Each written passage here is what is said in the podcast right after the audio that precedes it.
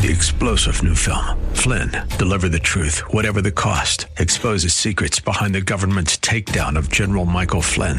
Flynn knew what the intel world had been up to. He ordered the first audit of the use of contractors. This set off alarm bells. He told the truth. He was the most dangerous person for Donald Trump to hire. They had to get rid of Flynn. Flynn, deliver the truth, whatever the cost. Available now. Watch it today. Go to salemnow.com. Salemnow.com. You know, it's going to be hard. It's the hardest thing that we could ever do at times. Why? Because we have to completely deny ourselves.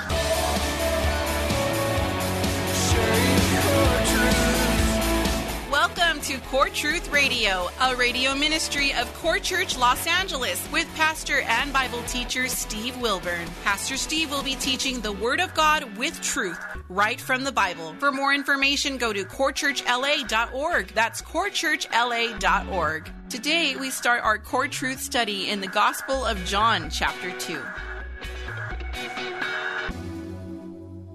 I mean, it seems like from the time we were little, there always is someone that's telling us what to do. First, it's our parents. Clean your room. Make your bed. Pick up your socks. Take out the trash. Did you feed the dog? And the list goes on and on.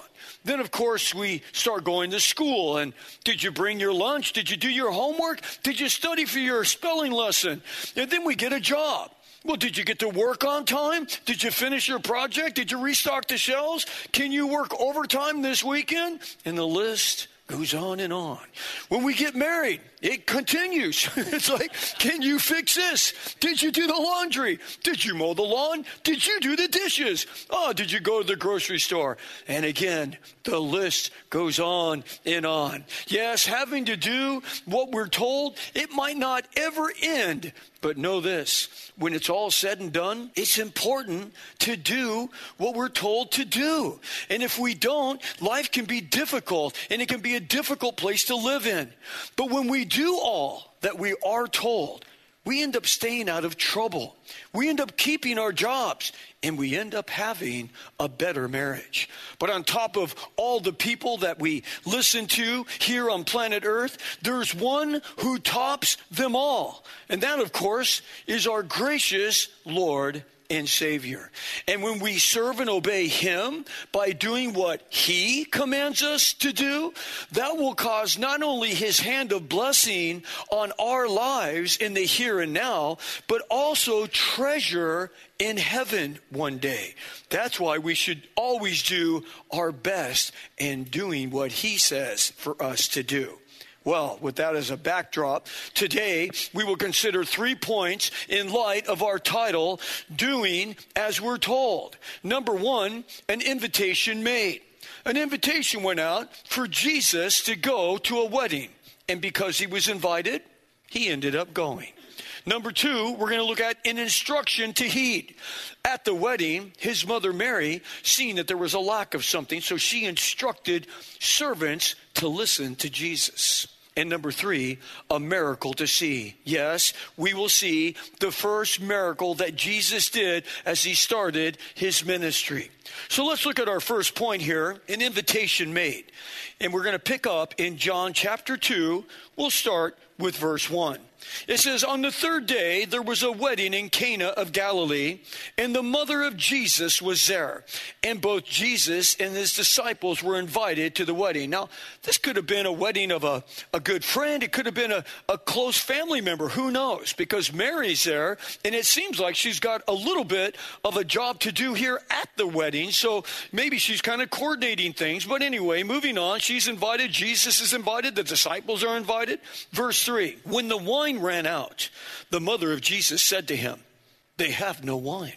And Jesus said to her, Woman, what does this have to do with us? My hour has not yet come. And his mother said to the servants, Whatever he says to you, do it. See, sometimes mothers just never change. You know, they just get in there and they're going to make sure things happen a certain way. But notice again, verse 2 says that Jesus was invited to this wedding. I wonder how many of us here that are married have invited Jesus to our wedding, but yet we have not invited him into our marriage. Yes, many have been married in churches of all sizes. Maybe there was even a Bible verse written on their invitation. Yet, in the culture that we live in, we see the heartbreak and the misery of so many broken marriages. Those that have chosen divorce over working through the tough and difficult times, leaving children torn between two parents. Two parents who, by the way, at one point stood before family and friends, all in the presence of God, and they made vows of commitment and love to each other. They coupled those vows with promises of goodwill and faith that were all sealed by the giving of rings. As they said to each other, with tears running down their faces, for better or for worse, for richer or for poorer, and sickness and in health, until death do us parts. Yet somehow that was all forgotten and lost as lawyers stepped in, drawing up papers of divorce that simply stated irreconcilable differences. When you see that term, irreconcilable differences, what that really means is two people that are unwilling to work on their marriage any longer. It's two people that are unwilling to serve one another any longer. It's two people that are unwilling to bend from their own personal way and putting what they want first. They're unwilling to bend from that anymore. That's all that irreconcilable differences means. I'm sorry, but that, just so you know, is not a biblical option that God gives to you and to me. There are reasons for divorce in the Bible. He does give us uh, some reasons. One of those reasons is in the act of adultery, where one of the spouses will have sexual relations with someone that is not your spouse. But even when that happens, God would still rather see a sincere repentance of the offender and forgiveness and restoration so that that family unit could be saved. But why?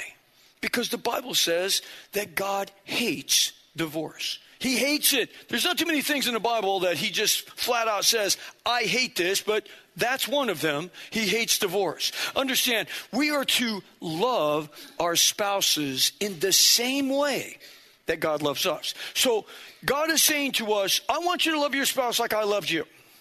Okay, so God's not asking you or me to do anything that He didn't already do for us. And let's not forget, when God says that He loves us, let's just remind ourselves we are no day at the beach, okay? Sometimes we are. Sometimes we're the, lo- the most lovely person to be around. You should be around me because I'm lovely. And then there's other days that we're stinky okay? And that we have bad attitudes and we, we are not nice to be around. Yet God still loves us with his unconditional love. Meaning, when we're walking with him in total obedience, he loves us. But yet, at the same time, when we derail from him and we do something that's really awful, and we can still have that relationship where we can go back to him and we can still seek his forgiveness or no, no matter what we've done. For God has promised to forgive us. And that's a sweet feeling that can overcome the horrendous guilt and condemnation that comes on us for what horrible thing we've done. Because those horrible things that we do, as you know, they can ravage our own souls. Yes, when we feel like there's nowhere else to turn when hope seems to have completely run out and condemnation sets in from the devil, how could God love you? How could he even forgive you for what you've done? You're a horrible person. You should no longer go to church. Oh, yeah, you're right, devil. I'm just a wretch. You know, it's like, and we agree with him. But yet, God still, when we come to him, will forgive us. Yes, when we feel like there's nowhere else to turn, when hope seems to have completely run out and that condemnation sets in, that's when God will wrap his arms of everlasting love around us. And his forgiveness sets us free from the guilt that torments us inside, the shame that causes us so much mental anguish. Well, I don't know about you, but I've had God's forgiveness come in when I have felt like that for horrible things that I've done in my life at different times. And it is just the best thing ever to be able to go and come away from the Lord and feel refreshed once again. But in the same way, we are to love our spouses like he loves us.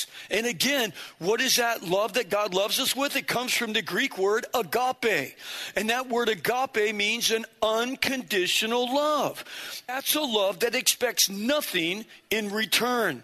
If we refuse to do this and we refuse to forgive our spouses, then Jesus said this to us in the Sermon on the Mount. He said in Matthew chapter 6, verse 14, He says, If you forgive men for their transgressions, your heavenly Father will also forgive you. But if you do not forgive men, when your, uh, your heavenly Father will not forgive you of your transgressions. What he's saying there is like, look, even if someone out on the street, uh, a coworker, your next door neighbor offends you, it's like, and he comes to you and seeks your forgiveness, you need to forgive him. Why? Because God has forgiven us of the things that we've done. Well, if we're supposed to do that to any Joe Blow, nothing against you, Joe, but anyway, against, you know, anyone out on the street, how much more should we be forgiving our own spouse that we become one in the flesh with. It's like we're supposed to forgive them. So God is saying, look, if you can't forgive them, I'm not going to forgive you. How about that? Wow. So I'm not saying that this is easy, of course. That's like asking if there's any fat grams in Ben and Jerry's ice cream. Okay, you know, it's like, of course there is. You know, and it's not going to be easy. You know, it's going to be hard. It's the hardest thing that we could ever do at times. Why? Because we have to completely deny ourselves. Have you ever seen an old couple walking together? You know, like I'm talking old couple. I'm talking like people in their 80s or 90s, and they're still madly in love with each other, and they're walking hand in hand, and they look into each other's eyes, and maybe you see them out eating, and they're just talking and conversing with one another. How in the world do you make that happen? How can you stay married for 50, 60, 70 years and still be filled with joy? How is that even possible? Well, I'll tell you how it's possible. Because it costs something. What does it cost? It costs everything. Everything. It's like you have to deny yourself. You have to lift up the other person. You have to turn the other way. That's why Benjamin Franklin, when he, he said, before you get married, have your eyes wide open. After you get married, have them half closed, okay? And learn to pick what battles you have. You have to let things slide. You have to just like say, like, uh, nah, never mind. Hey, what are you doing? Nah, never mind. You just have to let things go. I remember, you know, look, I haven't been married for 60, 70, or 80 years, but I have been married for 40 years. And I can say this that when I first got married, I don't think I even had a concept of what love was. I think I really liked my wife. it's like, I would have told you I loved her back then, but I didn't know what love was. It's like, I don't think you can really understand it until you've been with someone for a very long time. And it's like, now I can look at my wife and say, wow, I really love my wife. And it's like, I started with that woman, I'm going to finish with that woman.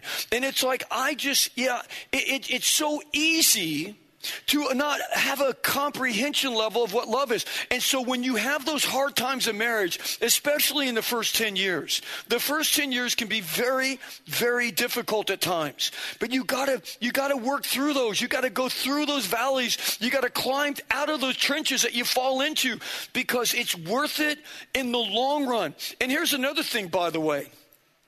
If you don't deal with those issues and you choose to walk away from that marriage, guess what? You're in the next marriage you get into, it's going to be the same problem. Why? Because you're in it, okay? And you took your problems into the new marriage. And you're going to say, This woman turned out to be as bad as my first wife. Maybe you caused it. Okay? Maybe there's something that you're doing. And if you're not willing to work those problems out, they're just going to come back and haunt you somewhere in the future. Yes, When we invite, though, the Creator God, the one who created marriage, to be part of our marriage, no, not just invited him to the wedding, but to invite him into your marriage, then it only stands to reason that when all the storms of life hit that marriage and the hard times arise within the marriage, that that marriage that has been founded and built upon the rock of Christ Jesus will stand the test of time. This is why it's so important for those who are single to never become unequally yoked with a non believer. That means that you are never to date a non believer. Let me just ask you that are single here, don't raise your hand. But if you're single, are you dating someone who is not of the Christian faith, who is truly walking with the Lord? I can tell you this right now. You are completely outside of God's will. And you're thinking, how could you possibly say that, you arrogant preacher, you? it's like, well, the reason I can say that is because all throughout the Old Testament, God had warned his people, do not, I repeat, do not, you know, intermingle with the other tribes around you. He was talking about those who were not not walking with the Lord. He wasn't talking about people from other tribes that came to know the Lord because you remember Ruth, she was a Moabitess and she ended up marrying Boaz. Okay, so she was not of the Jewish faith and yet she married Boaz and she ended up becoming the grandmother of, of King David who was in the bloodline of the Messiah Savior to be born. So it wasn't that, you know, you couldn't be, uh, quote, just Jewish. It was that you had to be a believer and follower of the Lord. Yes, we must only date someone who has an active and a real and a vibrant relationship with Jesus Christ. So that's why God is very consistent throughout the entire Old Testament, commanding his people never again to be involved with those that are outside the faith. Now, some might ask again, now I, I don't understand. Why? Why? Because how can we expect to walk through this life in harmony with someone else if at the very core of their heart, their very moral fiber is at odds with us on what is right and what is wrong?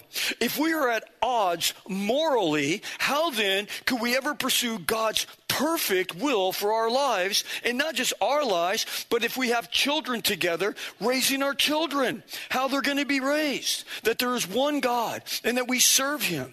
If our mate is going in a complete opposite direction of us, it is not going to work. And all of this love, but we love one another, you're going to find out after the honeymoon's over that that love is not going to carry you through this issue of faith my daughters, I had three of them, as they were growing up, I used to tell them, you know, oh, honey, when you get married one day to your Christian man. But I had to stop saying that after a while because you see so many slackjaws that call themselves Christians.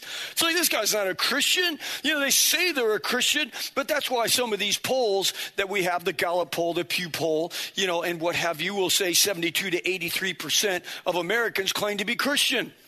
I can promise you this three quarters of America is not Christian. Okay. So those numbers are blown up because some people just think, um, I live in America. I love apple pie. You know, um, I'm a I'm a Christian. No, you're not a Christian. It's like saying if you walk into a garage, it makes you a car. You are not a car. You're still a person. Okay. If you walk into In-N-Out, you know, you know, you walk in there, it doesn't make you a double double. It just means you're there to eat a double double. Okay. But anyway, uh, the point is this: I had to start telling my girls, even as they were just four, five, and six years old, when you get older one day and you get married to the Christian man who loves Jesus more than he loves you, and he reads his Bible and he prays and he's a truly godly man, that's the man for you. And so I had to explain it a little bit more. And that's really the key for those of you that are single. Find someone who loves Jesus more than they love you. That's the keeper. Trust me, that's the keeper. And for those of you here, that are married to an unbeliever, God has made you now uh, a missionary, and your mission field is your spouse, okay? Because some of you might be thinking, well, wait a second, I'm married to a pagan. Do I drop the pagan now? You know, it's like, no, no, you married them. And if you came to faith afterwards, you know, God still honors that covenant of marriage. So, no, you're to stay in that marriage, but you are to do everything you can to live as a true Christian. And hopefully, by your changed life, they too too will come into a relationship with Christ. Yes, we should all invite Jesus, this is the bottom line, into every aspect of our lives. We need to invite Jesus into our marriage, into our families, into our work, to our social and personal playtime. Everything that we do, Jesus should be part of that. And by the way, I just want to point this out again. We have a full staff of pastors here, and we are able to do marriage counseling in your lives. Don't wait till you're ready to kill each other to come in, because that's the problem that many married couples have. Uh, we'll work it out. We'll work it out. And they keep putting issues off and sweeping them under the carpet. And after a while, you got a big old lump in your living room. What's under the carpet there? All of our problems. And it's like, and it's really hard. So a lot of times by time the marriage counseling comes into us, you know, they're ready to claw each other's eyes out. And it's like, wow, you know, we really needed you in here like two years ago. See, come in when the problems are just arising. Don't allow the molehills to turn into mountains here in your life. Well, with that said, uh, it brings up our second point an instruction to heed. Now, this is instruction that was given by Mary, the mother of Jesus, and it was brought on by an unexpected problem here at this wedding. And what was the problem? They ran out of wine way early. Now, maybe because, you know, this weddings here, you know, are huge events. They were huge, there are huge events today. They were huge events back here in the day of Jesus. But in this culture, especially, wine was an essential part of the wedding. So, you know, not so the guests would just get slammed and drunk and whatever. No, but rather it was a symbol of enjoyment and celebration. Yet they ran out of wine.